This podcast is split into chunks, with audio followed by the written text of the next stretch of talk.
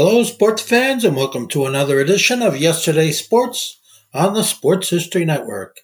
And make sure to check out sportshistorynetwork.com slash giveaways. I have two signed books I'm giving away. One is titled No Nonsense Old School Weight Training, and the other is Reliving nineteen seventies Old School Football. When Bobby Thomson hit the shot heard round the world, the man standing in left field and watching the ball sail over his head was Andy Pafko. The irony of that shot is this. Just a few years later, the two would be teammates and roommates for the Milwaukee Braves. And while almost everyone knows the story of Thomson, you know the story of the terrific Andy Pafko, and we're going to tell it next on Sports Forgotten Heroes.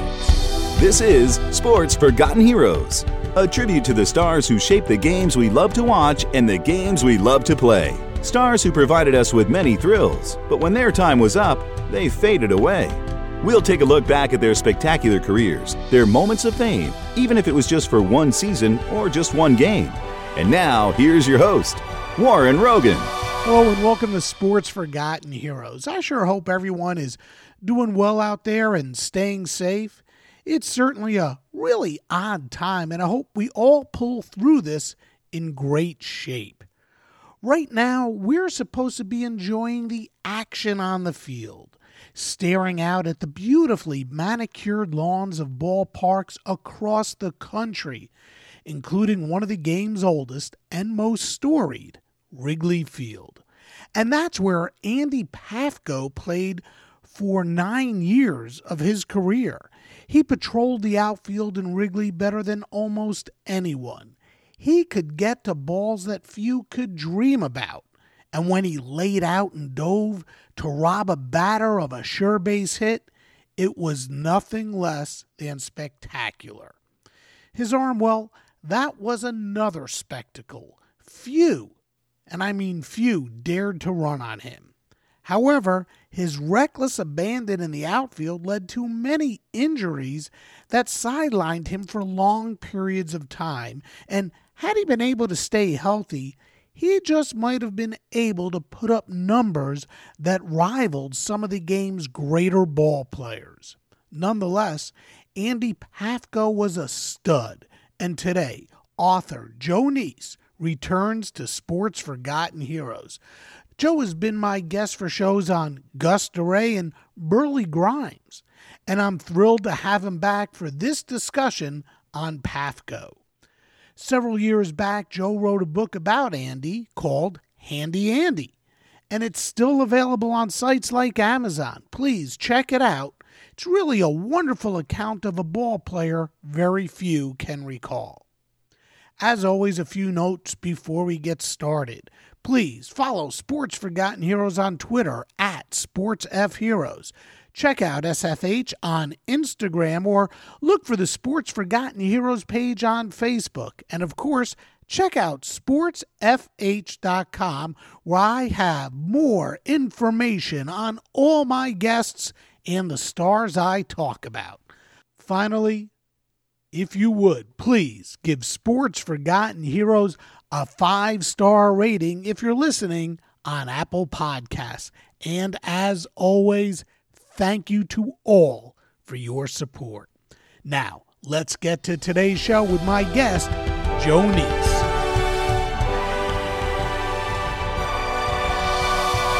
Hey, Joe, welcome back to Sports Forgotten Heroes. So glad you could be here. Thanks for having me once again, Warren. Appreciate it. Sure. Hey, you know, we've done a few episodes together, and I thought it would be nice to start off by telling our listeners how or why you write about the heroes you do. Well, it's been proximity, I guess, to where I live. I live in western Wisconsin, and um, each of the subjects have been within about a fifty-mile radius of where I live. So, and they all have ties actually to the Chippewa Valley, um, you know, the Eau Claire, Wisconsin area where I grew up, And so uh, all people, they're kind of the, the big names of, of professional athletes from the area. Mm-hmm. Pretty cool to have such names located so close to you. That's that's a pretty unique thing, I would think, especially uh, for the area where where you're located. Yeah, yeah, we're about an hour and a half east of the Twin Cities, uh, Minneapolis, Saint Paul. Um, you know, the largest city is Eau Claire, which is, you know, about sixty-five thousand. But when these guys were growing up, they were very, it was very, you know, it was half that, if if that. So, yeah, to have, you know, a Hall of Famer in baseball and a good player like Pafko and a, a football legend like Dorais, it's, you know, it is a unique thing. And I was, I was fortunate that no one had written anything about them before me. So, mm-hmm, mm-hmm.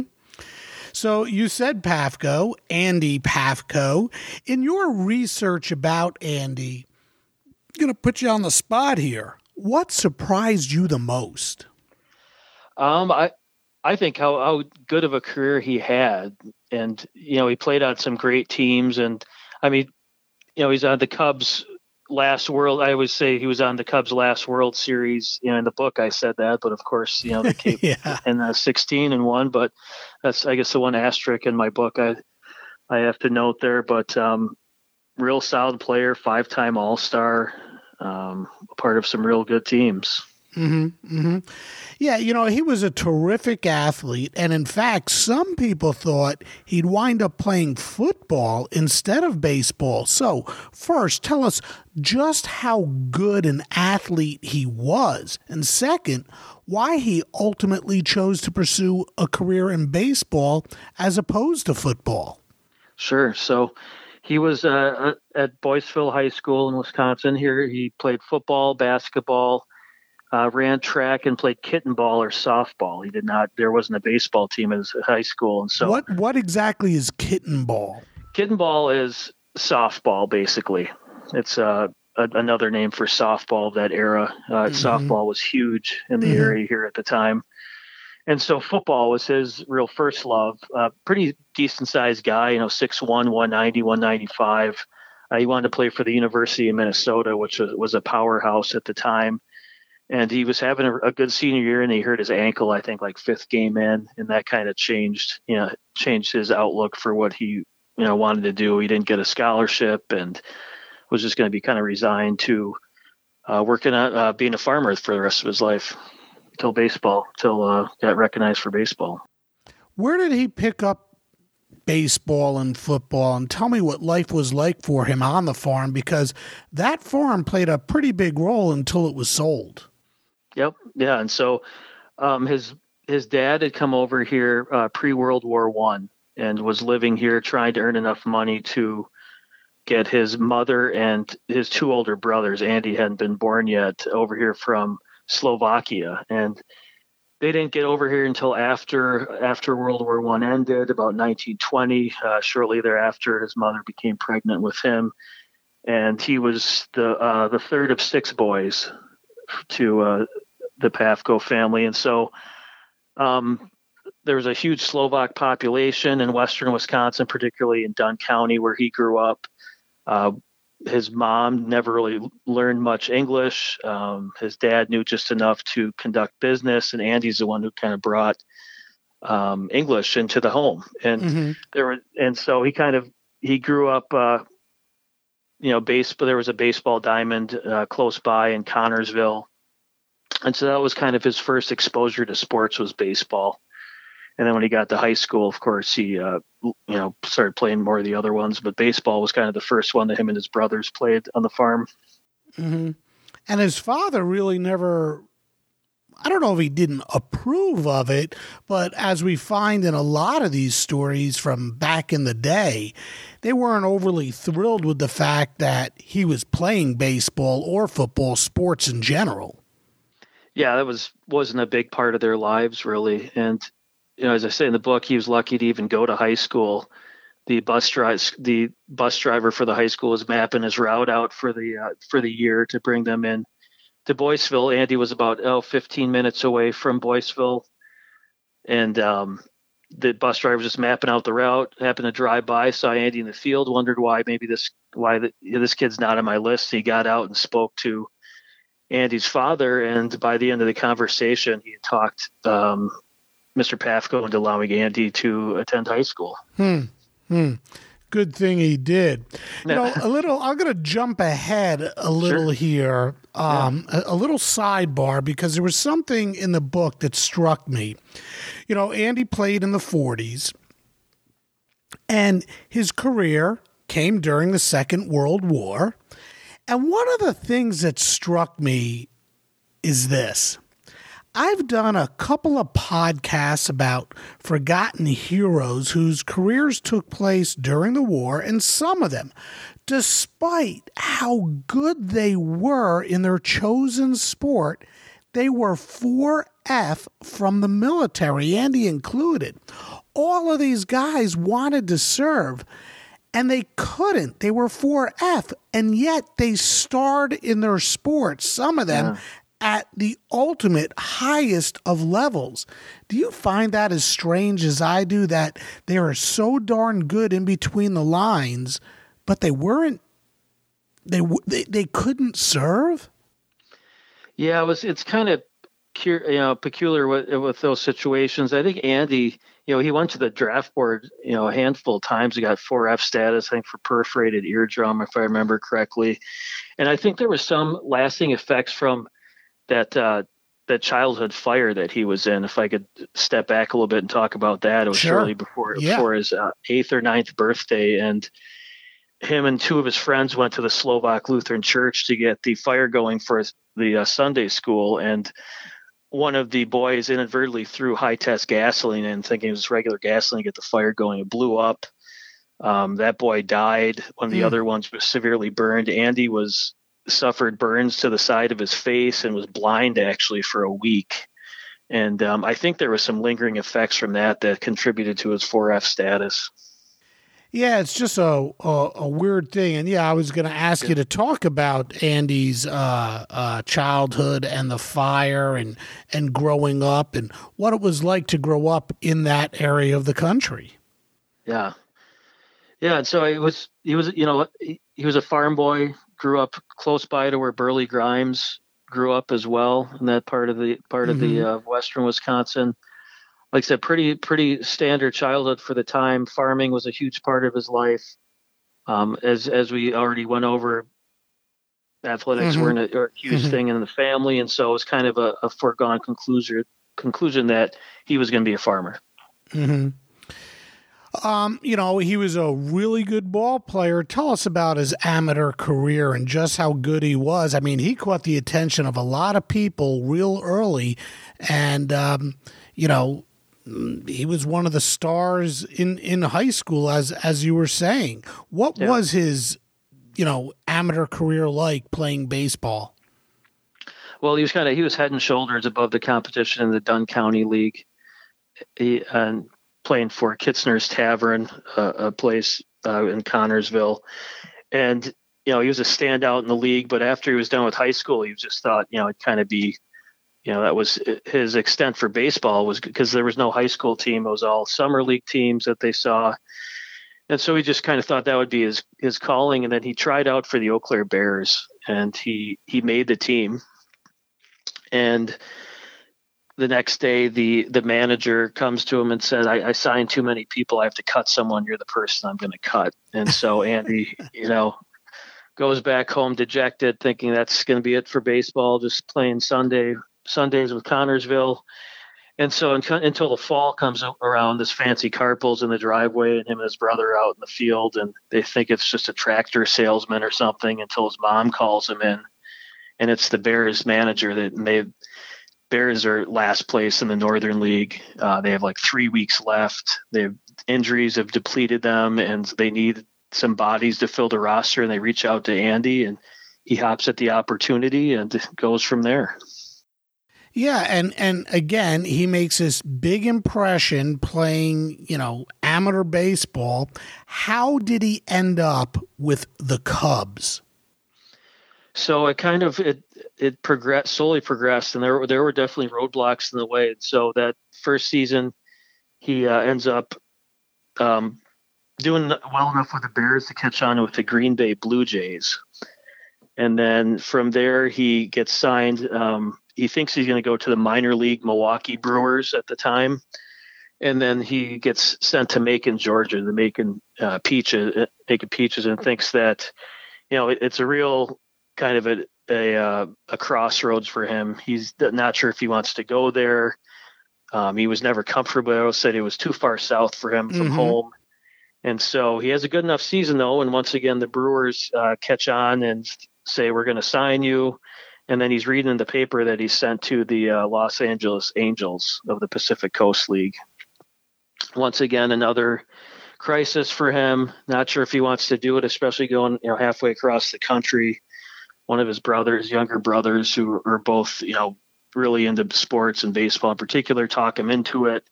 He goes and has this, uh, wins the Triple Crown out there, uh, wins the league M V P, and oddly enough, doesn't win his team M V P. That goes to someone else. Yeah, it's really strange. Yeah, yeah, it is.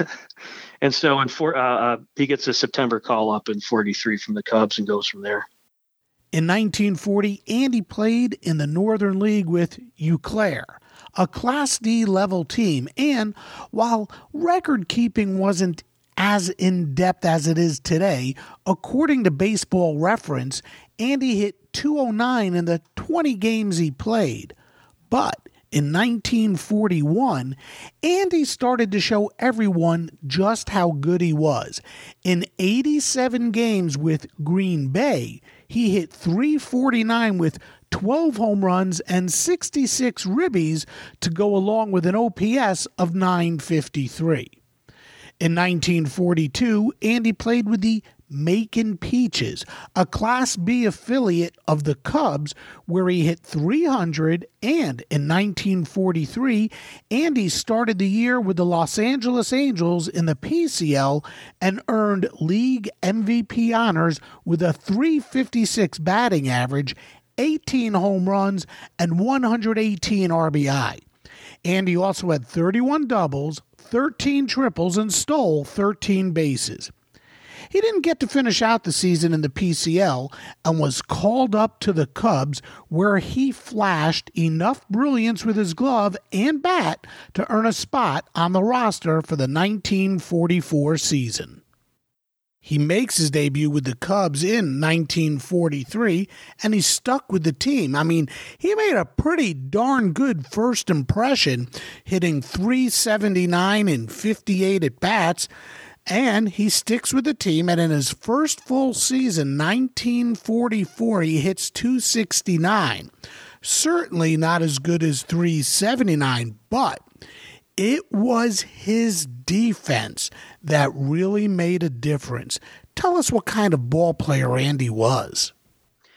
Was an all-out ball player. Um, had a great arm. Was fast. Uh, would you know make spectacular catches. Um, was really an all-around player. Andy's defense is what stood out the most during the early portion of his career. There was virtually no ball he couldn't catch.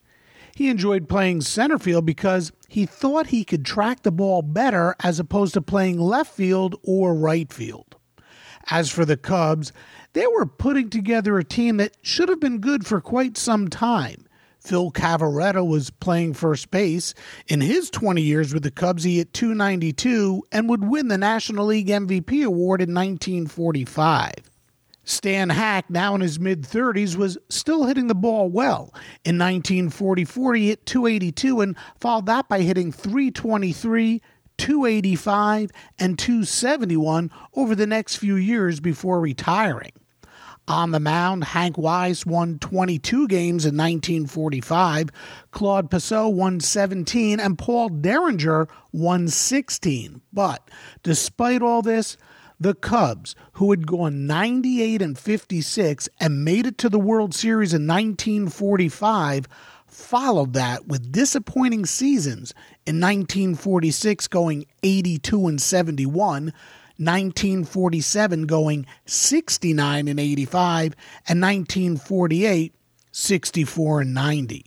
In fact, it wouldn't be until nineteen fifty-two that the Cubs would finish the season at five hundred when they went seventy-seven and seventy-seven with Cavarretta at the helm.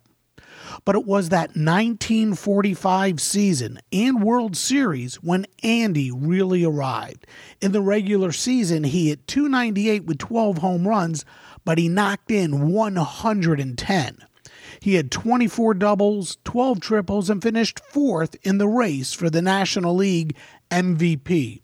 In the World Series, he hit just two fourteen, but as expected, his glove was spectacular. And at that time, the Cubs were putting together a pretty good team, and in nineteen forty-five, they made it to the World Series against the Tigers, what you talked about early on in the show, that um, when you wrote the book, that was the last time the Cubs had made the World Series. So first, who were some of the other guys that were playing for the Cubs back then that made that team so darn good? Well, probably some of the bigger ones with uh, Phil Cavarretta was one, um, or some of the other guys on that forty-five team. Stan Hack? Hack, uh, Bowery was an, was a pitcher. Um, Gabby Hartnett, was he around yeah, at that point? Yep. Um, Hartnett was not yet. Okay. Uh, Claude Passeau was uh, mm-hmm. was uh, was one of their uh, main pitchers. Charlie Grimm was now their manager. Um, but Pafko was kind of he really had a, a coming out party, I think, in that forty-five World Series. And if you know if. It was kind of he had these real fir- good first couple games, in particular against Hal Newhouser, who won was back who won M V P back to back years with the Tigers, mm-hmm. and Andy had the, a couple hits and a, a few uh, really good plays in the field right away, and so that kind of caught the eye of everyone. And actually, for Game Seven, someone came up from Milwaukee to kind of track what was going on in Boyceville during this game. And it caught on with the Sporting News, picked it up and ran this huge spread on Pafko for Game seven. Of course, they end up losing. But there was all this, just this huge coverage surrounding him. And uh, like I said, he was kind of the, the star of the series, even though, you know, the Tigers won. Mm-hmm, mm-hmm. So the forty-five season, you know, they lose in the World Series to the Detroit Tigers in seven games. And they're all poised to make another run in forty-six, but it wasn't the greatest of years for Andy in nineteen forty-six. He was hurt. Why did Andy always get off? Or Andy was an Andy was an injury-prone player. Why? Why was he so injury-prone? So in forty-six stuff, he had a, a kidney ailment, a, a really bad rash, but I think it was the way he approached the game a lot of times too, all out, um, would just lay out for, for catches, which were kind of his, become his signature for these type of catches he made. And he just, and you know, just some bad luck sometimes running into injuries, just the way he played the ball. Yeah. You know, as I was reading through your book and, and thinking about comparable ball players, you know, we could all think of ball players who had no fear, and Andy was one of those. And if I had to draw a comparison to the way he played, I was giving it some thought, and I thought about guys like a Fred Lynn or a Jim Edmond, guys who routinely crashed into walls and would, you know, they would just lay out to catch anything they could. And I would think that a lot of the injuries that Andy did suffer um, came from the fact that he had this reckless abandon in the outfield, no? I, yeah, you put that perfectly. Those are two really good players to compare him to, the way that they approached the game and, unfortunately, the, the ramifications of how they played. Mm-hmm. So here's Andy Pafko, a really, you know, just this great ball player. Um, you know, just everything is looking up for him. And um, he's he's a star outfielder. And along comes a season in which he gets switched to third base. So he's a stud outfielder and gets switched to third base. And not only was he switched to third base, he was switched to third base after the Cubs had acquired another terrific third baseman in Frank Gustine from the Pittsburgh Pirates. Why was Andy switched to third base? Did it have anything to do with his reckless abandon in the outfield? Did it have anything to do with trying to keep him healthy and keep him on the field? Yeah, I think Grimm thought, and that, I think that's likely the reason Grimm thought so highly of him. They wanted to keep him in the lineup, and he kept getting injured.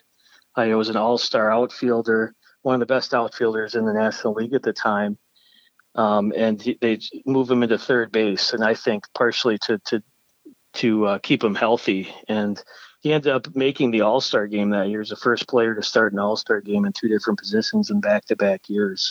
In nineteen forty-eight, Andy Pafko and Frank Gustine were the National League All-Star third baseman. Gustine, who was playing for the Pittsburgh Pirates, hit two sixty-seven for the year with nine home runs and forty-two ribbies. It was the third straight year he had played third base in the All-Star game. He possessed a solid glove, and that, more than anything else, is why he was an all-star. Pafko, who was playing third base for the first time in his career, had a really good nineteen forty-eight. He hit three twelve with twenty-six home runs, one hundred one R B I, and added thirty doubles while striking out just fifty times in six hundred six at-bats. As the season wore on, he got better defensively, but the Cubs wanted him back in the outfield where he was stronger. So, during the offseason, Chicago engineered a trade with the Pirates for their all-star, Frank Gustine.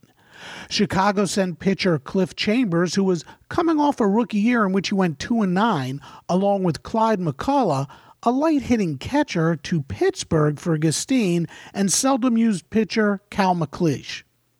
Gustine didn't fare well with Chicago. Just twenty-nine years old, he hit two twenty-six with four homers and twenty-seven R B I in seventy-six games. Chicago waived Gustine. He was picked up by the Philadelphia Athletics and was then part of a trade with the Saint Louis Browns. Unfortunately, Gustine didn't last very long. In nineteen fifty, he played in just nine games and was released. Meanwhile, in nineteen forty-nine, Pafko split his time between the outfield and third base.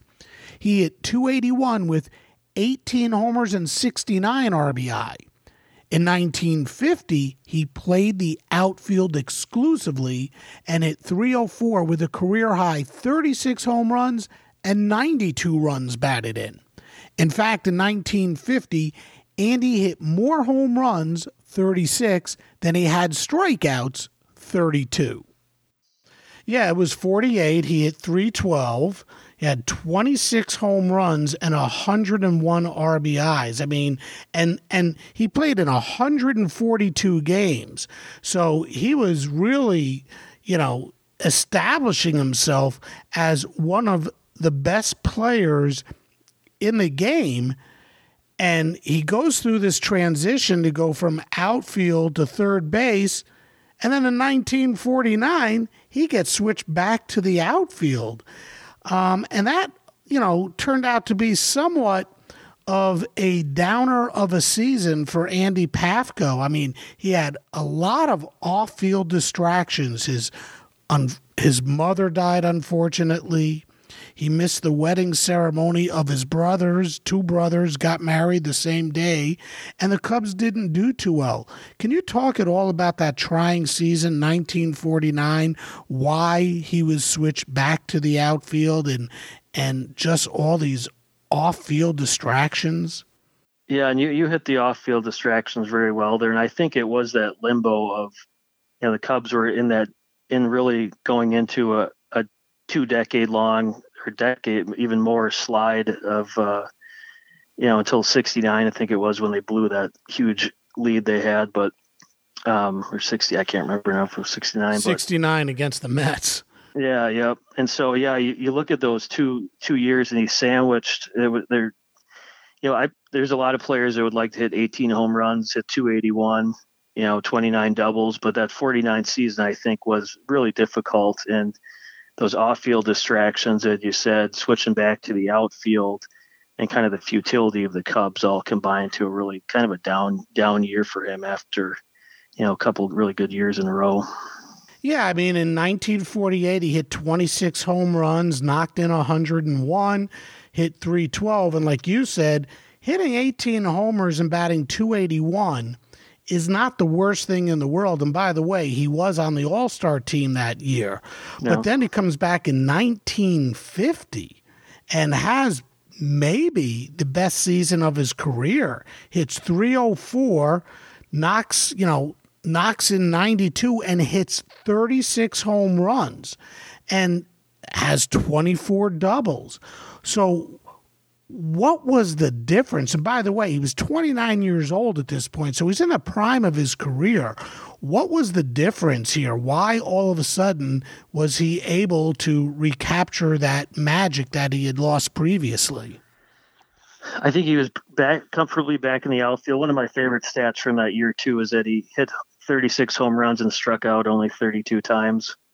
Yeah, um, there were a couple of years, as as you point out, where he hit more home runs than he struck out. I mean, this guy was had a heck of an eye at the plate.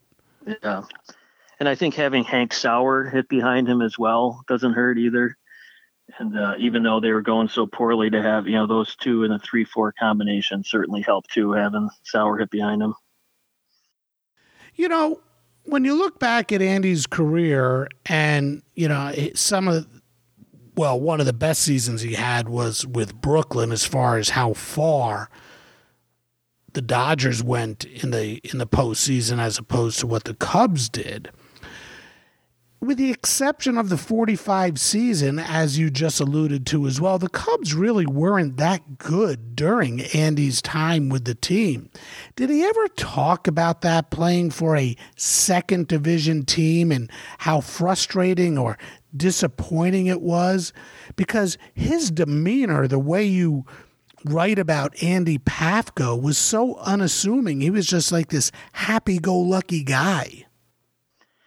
I think... I'm sure it wore on him, and especially as trade rumors became more and more, as when you're one of the best players on one of the worst teams, your name's always going to be coming up in trade rumors. And they actually, you know, of course, actually came true there. But he loved playing for the Cubs. He thought his best years were, th- admittedly, he, you know, he was never the same, he thought, after he left the Cubs. Um, so he, he loved being in Chicago, lived there in the off season, um, even when he was on other teams. And so, Um, I think it was difficult for him to leave Chicago, but it obviously worked out well for him. So, in his nine years with the Cubs, Pafko put up some pretty good numbers. He hit two ninety-four with one hundred twenty-six home runs and five hundred eighty-four runs batted in, and he had an O P S of eight twenty-nine. Andy added one hundred sixty-two doubles and forty triples. His best year was arguably nineteen forty-eight, when he hit three twelve with twenty-six homers and one hundred one R B I. The Cubs, however, outside of the nineteen forty-five season, were nothing more than a mediocre ball club, when, by all accounts, they should have done better. What about off the field? What was his life like off the field? Um, you know, he was not a partier. Uh, like I said, a pretty happy-go-lucky guy, a pretty unassuming guy. What was life like for Andy Pafko away from Wrigley Field?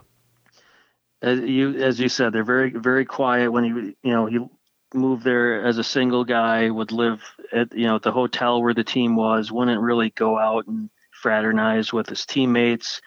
Uh, still, I, he was a shy person. Still spoke with a, a Slovak ac- accent as well, uh, just from learning that, being his first language really was Slovak. Um, got married in forty-five to uh, his wife Ellen, who, another Slovak, and uh, from the area in Chicago.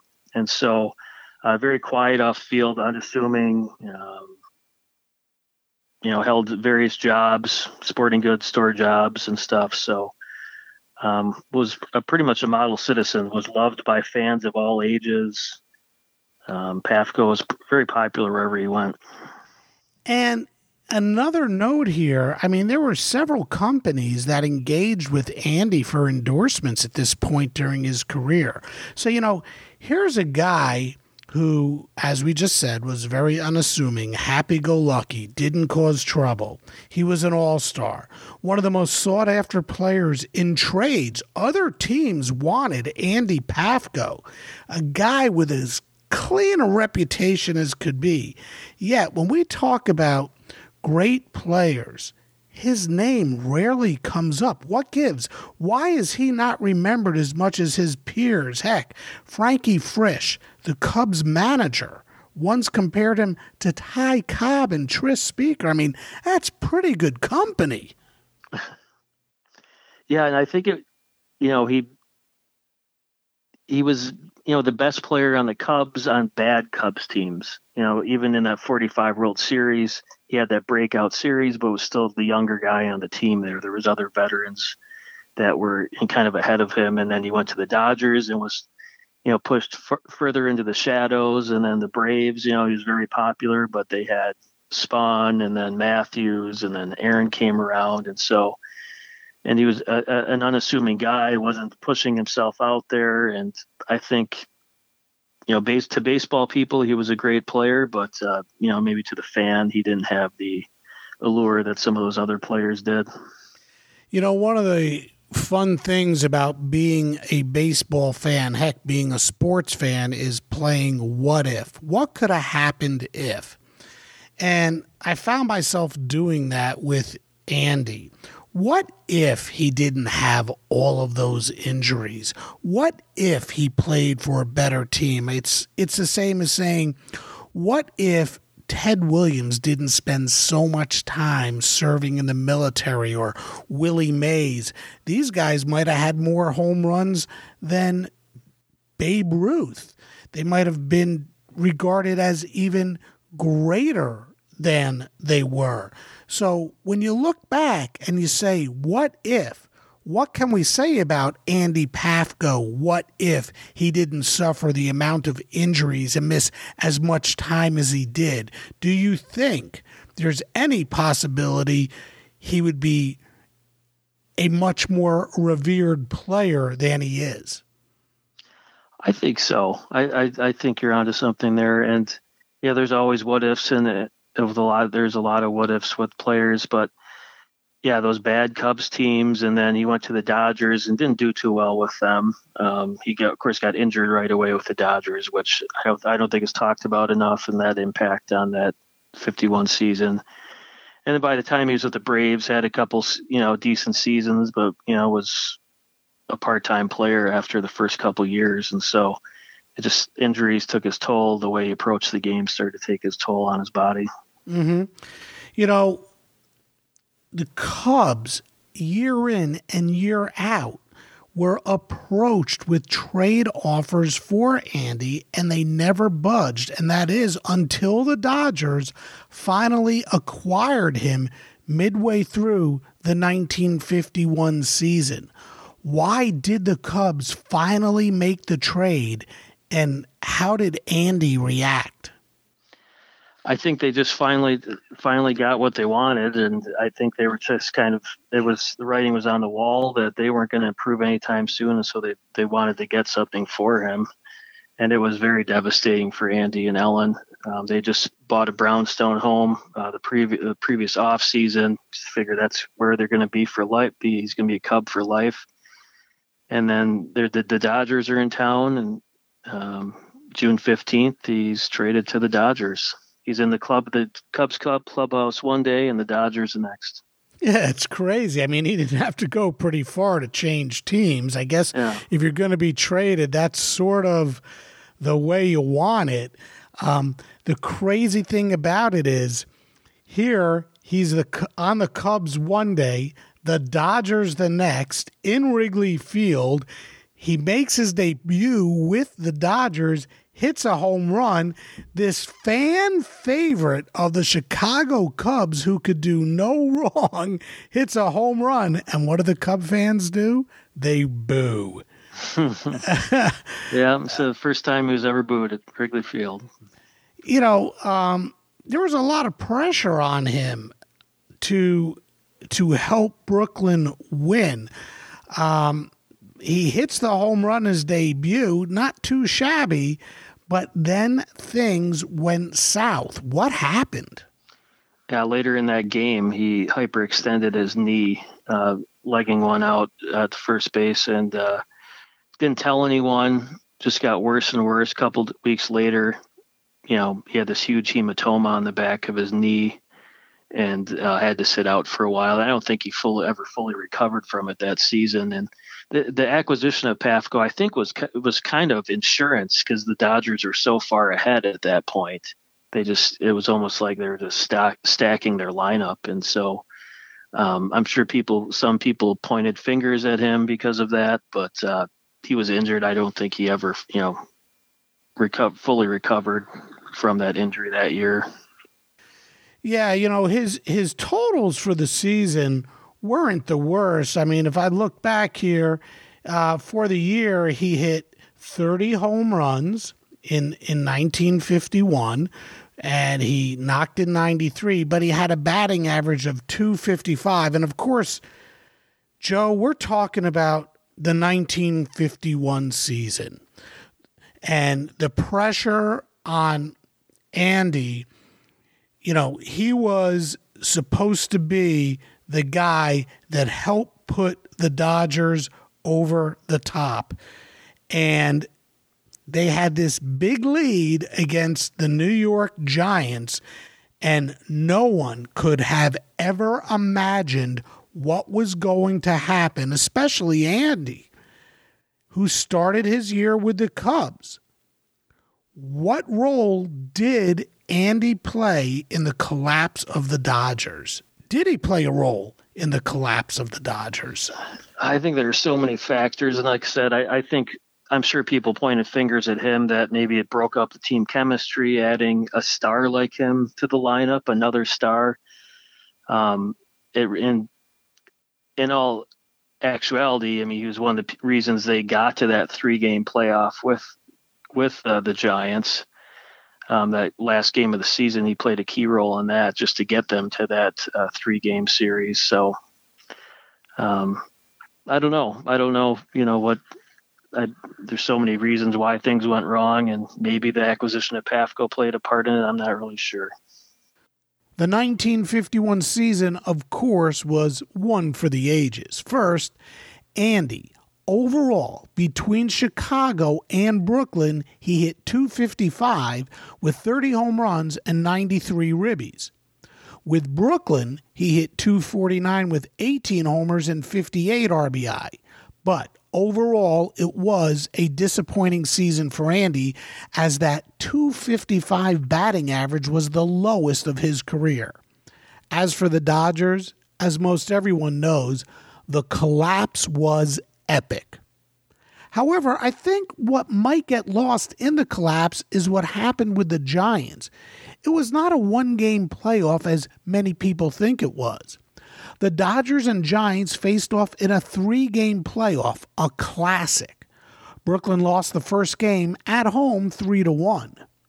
Game two at the Polo Grounds, which, by the way, was within walking distance of Yankee Stadium, saw the Dodgers tie the series in a ten nothing clubbing of New York. But it was the Game three stunner in which the Giants clawed their way back in to win it in the bottom of the ninth, five four, on the Bobby Thomson home run, of which Andy Pafko ran out of room and watched the ball sail over his head into the left field seats. You know, Bobby Thomson hits the home run, and it's Andy Pafko who you see at the wall watching the ball disappear into the stands. And it's not a game that any Dodger would ever want to talk about, but how funny things are, because later on, who becomes Andy's roommate and who becomes one of his better friends? Bobby Thomson, yep. The coincidence, I mean, here's a guy who doesn't ever want to talk about that game, that hit, and who's his roommate? Bobby Thomson. What does Andy say about that, or what what did Andy say about that? I think he just, after a while, it was just, you know, they became such good friends and roommates, and um, I, I think at, at some point Andy just, you know, let it be, let it be, uh, let it be a bygone. So. Mm-hmm. Mm-hmm. Well, fifty-two season comes around, and the Dodgers, they're supposed to be really good again, and this time they were. They make it to the World Series. Andy has a decent season, nineteen homers, eighty-five R B Is. He hits two eighty-seven. They were up three games to one against the Yankees. They go back to Brooklyn and were swept. Andy had hurt his leg in game five, and he only got the pinch hit in game six and seven and went oh for two. Certainly disappointing. How would you label the one and a half years he spent in Brooklyn? I think you, that last word you said, disappointing. I think the whole thing was disappointing for him. That uh, you know, they they couldn't seal the deal there in either season. You know, at least they made to the World Series that second year, but for him to be injured those last couple games and just get in for pinch hitting kind of epitomized the disappointment that he experienced while he was in Brooklyn. Was. Was there ever any excitement in the fact that he was playing for Brooklyn? Did he enjoy his time as a Dodger, even though the results were somewhat disappointing? Did he picture himself playing for a while in Brooklyn? Did he miss Chicago? I mean, what was it like being a Brooklyn Dodger? Uh, it was very difficult for him uh, and his wife as well, who loved Chicago. That's where her family was. And so to move... Uh, you know, half you know halfway across the country there to be in Brooklyn, much more of a high stress situation, I think, for him. And I don't think everything, anything, it didn't really pan out the way he had hoped. But I thought, I think he was thought he was going to be a Dodger long term until it was, till he wasn't. What about the fans? Do you know if the fans enjoyed having Andy in Brooklyn, or was there no connection there? I think. I think they're excited to have a player of his caliber there and the way he approached games. And um, I think they enjoyed seeing him in a Dodger uniform. Well, shortly after the fifty-two season, he was sold to the Boston Braves. And what an odd time, because he never made it to Boston with the Braves. They moved to Milwaukee during the spring training. So that had to be so exciting for Andy, because he was heading back close to Chicago, but even better, he was going back to Wisconsin to finally play at home. And the Braves, they were actually beginning to assemble a pretty good team as well. Can you talk about that at all? The excitement of... Well, I guess maybe starting with, wow, I'm going to Boston, but then it turns into excitement that he's going to Milwaukee. Sure, yeah, and so it, he was very disappointed to go to Boston. You know, they traded him for Roy Hartsfield and fifty thousand dollars, and they said it was part of a youth movement, but they ended up moving Jackie Robinson to the outfield to take his place. And so it was kind of peculiar that they made that move, and then he was going to go to Boston, another, you know, still going to be far from home. And then, as you said, they are the Milwaukee Brewers before the season begins. And that's a huge move because, you know, that's their, you know, Milwaukee's first year uh, having a professional team in the state of Wisconsin was a Cub state, with Chicago being so close there. So they already, you know, there was just a, a double, a double whammy there of, of goodness for Pafko, that he's going back home to his home state, and the state already loved the Cubs, and they remembered Pafko, and so it was just a, a wonderful homecoming for him. Mm-hmm. You know, it's really funny about that, uh, the the the moving of the Braves to Milwaukee during spring training. As most of us know, the Braves didn't last very long in Milwaukee, and sixteen years later, the Seattle Pilots at the end of spring training end up in Milwaukee. So it's it's twice mm-hmm. that Milwaukee gets a team in spring training. But let's yeah. go back to just how excited the people of Milwaukee were to be getting the Braves. I mean, they packed the stadiums. Talk about the excitement of having a, prof- a, a, a Major League Baseball team in Milwaukee. Yeah, they've been clamoring for it. I think nineteen oh one was the last year that they had one. They were one and done, and that team moved to Saint Louis. Um, and so they were just, and they'd always had minor league ball. It was always a big baseball city. And so they were overjoyed to have a, a professional team, their major league team there again, I should say. And they showed it. They came out in droves. Um, and boy, those those Brave team, Braves teams of the fifties were amazing. Uh, just doing the research on them and their head-to-head with the Dodgers, just this amazing rivalry. And uh, it was, yeah, those teams were great. Well, Andy certainly showed up to play his his first couple of years. Well, Andy always showed up to play. In fact, before we get into those couple of years that he did spend in Milwaukee, talk about how Andy prepared for a game. He was always one of the first ones there. What what was Andy's routine like? Uh, he would get, get to the park. He'd get, you know, but work out. He would get rubbed down from the trainer by that, you know, as we talked about. I mean, he was, you know, pretty right away would always be uh, in some sort of pain, you know, so get rubbed down, get out. B P fielding was always there early, one of the first ones there. Well, like you said, you know, the fans really took to the team. In fact, I'm looking at it right now. They drew over one point eight million people that first season, and there were no preseason ticket sales. Nobody knew there was going to be a team there. And, man, did they have some some really good players those that, that first year. Del Crandall was their catcher. They had Joe Adcock. They had Eddie Matthews. Um, I mean, this was, you know, a heck of a team. They had Warren Spahn, Johnny Antonelli. Talk about just how good the Braves were and what Andy brought to that team, why he was so important to uh, a member of the Milwaukee Braves. I think his veteran press presence, but also he was the only Wisconsin native on that team. And he had, you know, those slew of Hall of Famers during that time, and definitely def- better players on the team than him, but he was always the fan favorite. And I thought that really, I think that really endeared him to the, the fans of Milwaukee. Well, his first game, his his his first season in Milwaukee, he played in one hundred forty games, and you know he had the the year earlier he had played for Brooklyn, you know, one hundred fifty games. Um, so he, this was really the beginning. Well, he had one more season where he played well over one hundred games, but here he hit seventeen homers, knocked in seventy-two, had a two ninety-seven batting average. How good were the Braves at that point? And I guess you, you really can't foresee it happening, but this was sort of, you know, he's thirty-two and he's teetering on, eh, you know, he's not going to play that much after this.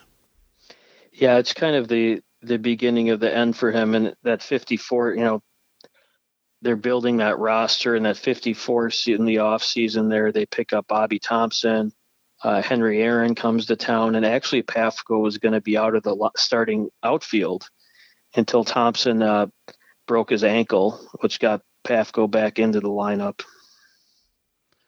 And then, yeah, so he plays in one hundred forty games the first season there, fifty-four, he plays in one thirty-eight, and then he basically is relegated to being a part-time player. How did that sit with him? He wasn't too happy about it, but he, I, you know, he wasn't vocal about it, didn't uh, cause any waves, just was when he was called upon to play, he did and did well, did well, especially as those pennant teams started to uh, you know, those pennant years. Those Brave teams were good. In nineteen fifty-three, Milwaukee went ninety-two and sixty-two and finished second in the National League. After a disappointing stay in Brooklyn, Andy rebounded to hit two ninety-seven with seventeen homers and seventy-two R B I. And the fans, well, they couldn't get enough of the team, leading the National League in attendance. In nineteen fifty-four, the Braves slipped a little, finishing third with a record of eighty-nine and sixty-five, but they smashed attendance records as two million one hundred thirty-one thousand three hundred eighty-eight fans came through the turnstiles. nineteen fifty-five, Milwaukee, well, they fell a little more in wins with eighty-five, finished second, and again, more than two million fans showed up. The Braves were getting close, but still couldn't find their way to the top, and in nineteen fifty-six, again, finished second to the Dodgers with a record of ninety-two and sixty-two. But in nineteen fifty-seven, it finally all came together. In front of a record attendance of two million two hundred fifteen thousand four hundred four fans, the Braves went ninety-five and fifty-nine and beat the Yankees in the World Series four games to three. Andy, no longer in the starting lineup, still contributed by batting two seventy-seven with eight homers and twenty-seven ribbies in eighty-three games. In the series, however, Andy saw a decent amount of time. He hit just two fourteen, but it was his defense that Milwaukee was counting on, and he delivered. The Braves returned to the World Series in nineteen fifty-eight after finishing atop the National League with a ninety-two and sixty-two mark. This time, however, they lost four games to three against the Yankees. Andy saw limited action in the fifty-eight series and hit three thirty-three in the four games he played. After that fifty-eight series, however, Milwaukee steadily fell in the standings and attendance dropped. And when nineteen sixty-six came around, the Milwaukee Braves were nothing more than a memory, and Atlanta was the beneficiary. But it was that nineteen fifty-seven season for which the Milwaukee Braves are best remembered. The Braves were a good team. I mean, this is a team that became a contender, you know, pretty quickly. And um, nineteen fifty-seven, they go and they face the New York Yankees in the World Series. Uh, tell us about it. Tell us about how exciting it was in Milwaukee to finally be making an appearance in the World Series and the kind of uh, contributions to the team that Andy made, even though his playing time was so dramatically reduced. Yeah, so they were, you know, by that time, as we'd said, he was in a, a, a supporting role. Um, but as I mentioned, injuries started to take place on other team members, and he stepped in there and and really kind of propelled them in some ways to the pennant. Um, whenever he was called upon, he did play well, and in the World Series he played and, and had some good games and at bats. And you know, they so exciting for Milwaukee at the time. And of course, Stengel had made the comment about the crack about Bushville and kind of thrived, thrived on that. And uh, they won the pennant that year, which is exciting, of course, for them. You know, fifty-eight and fifty-nine, both of those seasons ended in such disappointment. In fifty-eight, the Braves had a three one lead through four games of the series against the Yankees, and then they lost in a best-of-three playoff to the Dodgers in nineteen fifty-nine. Um, again, Andy played sparingly during both of those seasons, and after fifty-nine, his career was over. It it ended so suddenly. Looking back, though, this guy was one of the most positive-thinking ball players of all time. He just loved the game, and he really never complained about a thing. And, you know, he was tossed just two times over the course of his entire career. How do you sum up a career like Andy Pafko? I, you know, the, I think the term gets thrown a lot, but he he definitely belongs in the Hall of Very Good. You know, um, And I think that what you allude to there with the, the getting thrown out a couple times, just twice in his, his a pretty lengthy career, was kind of that under the radar player that he was at times. And so, um, oh, a great career, played for a lot of really good teams and was a contributor on, on those teams. Mm-hmm. Did he want to stay in baseball afterwards?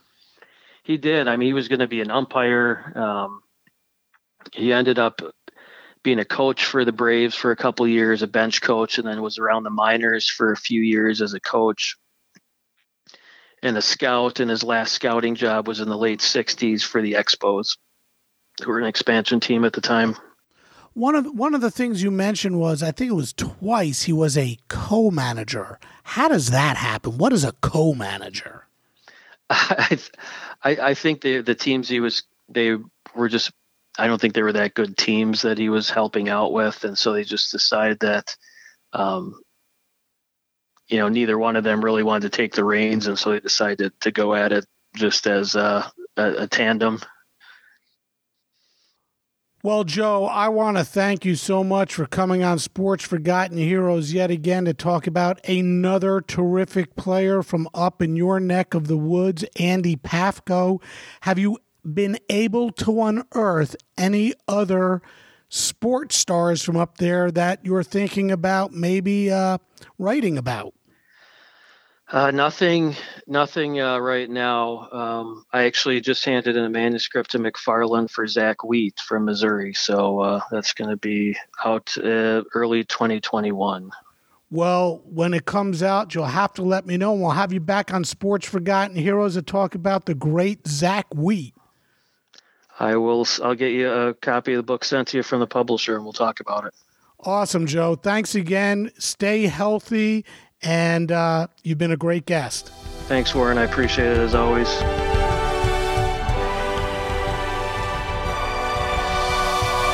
For his career, Andy Pafko hit two eighty-five with two hundred thirteen home runs and nine hundred seventy-six R B I. Solid numbers, and when you project them out over a one hundred sixty-two game season, Andy's yearly numbers were a two eighty-five average with nineteen home runs and eighty-five R B I a season. Not bad. He appeared in four World Series and earned one championship ring. Certainly a terrific ballplayer who had a career that was filled with many magical moments, but the what-if factor looms large. Andy spent a lot of time in the dugout, unable to play or suiting up hurt, and still going out there and giving it his all because his team needed him.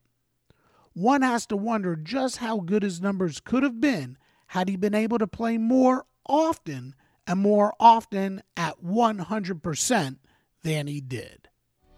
I'd like to thank Joe Niese for taking the time to join me on Sports Forgotten Heroes, and to all of you for spending some time with me as well. And I look forward to seeing you all next time on Sports Forgotten Heroes.